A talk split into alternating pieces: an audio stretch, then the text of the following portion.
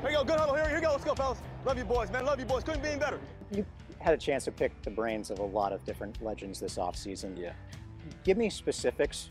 What do you remember the most? I really created this show that I really wanted to do this one-on-one experience, this one-on-one relationship where we really have a, a true conversation. And, and you know, most of the time when I'm doing media, it's very boring and very, you know, you know, uh, very straightforward when it comes That's to. my fault. Yeah, you know, it's, it's season time. Yes, and I will blame you. Um, but more than anything else, uh, with Legends, it was really more so of an intimate conversation about what success looks like. And honestly, I really wanted to learn. I really wanted to learn from some of our legends of our time.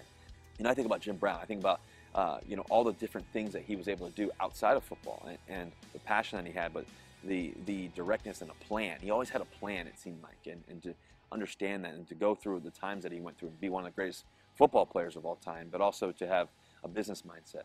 You know, I think about Bill Russell, greatest champion of all time in the NBA, and talking about talking about you know a team player. You know, was willing to do whatever it took and also loved his job. I think about Laila Ali and all the things that she went through and to over, overcome and, and uh, really having her own identity as a woman, even though her dad was a success. I think about Steve Kerr and all the great players he got to play with, but also the clutchness that he had. And he, he said something really profound where he talked about, you know, you have to be willing to make the shot at the end of it all, but also you have to be willing to, to, to deal with the misses.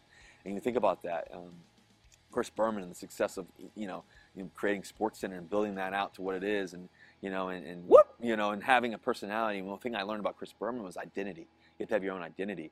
I think about Verdine and and and creating an actual whole entire band, even though I don't play music, but to, to create that and with his brother Maurice and to think about what success looks like and, and really love and passion and caring for others. That's why Earth, Wind, and Fire has lasted so long. And I think about Felix Hernandez, a guy who's come from not much, but to be able to have high dreams and high, high goals and to set a standard. He set a high standard, even though the standard wasn't always set for him. There's always nuggets of information that we need to learn, and, and, and I really believe this. I believe that success leaves clues, and, and why, why are people successful? There's no mistaking why.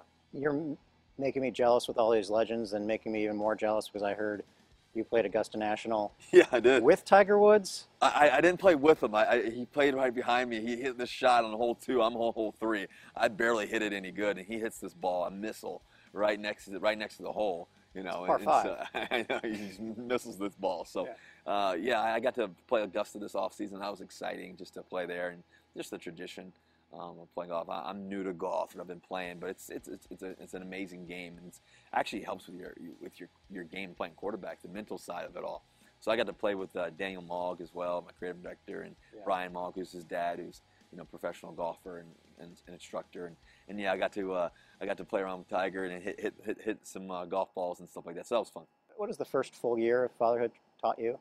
Well, you know, it's been it's interesting actually because I, you know I think about fatherhood as you know, to me, it's it's to be able to love and care for people and, and to the people that you that you take care of. And I think about think about baby future, and you know, I'm you know kind of you know been there for him ever since he was little, and I think about life with him. And, and uh, you know, one of the things I've learned is being a stepdad and being a step parent, which I never really understood because my parents were always around, but I never understood this, even though I had friends who had step parents and stuff.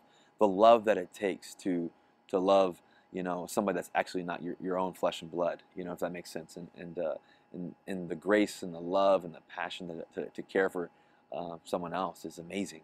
Uh, so those, those are some of the greatest lessons. And then to, to think about baby Sienna and, and to, to watch uh, your, your child come out and just to see uh, life and what a, the greatest miracle of, of, of, all, you know, what God has given us as, as life and breath and to see that and uh, to see the growth of a year and what that looks like and to see her running around. I mean she's going to be a track star i think. I think she gets it from her mom. And to uh, just to see um, you know her you know bop to the beat and to move around and run around and to smile. And every time i walk in the room she goes dada dada you know? So those those are great moments and great times. Sprinter? Uh, yeah or long for distance sure. sprinter. sprinter okay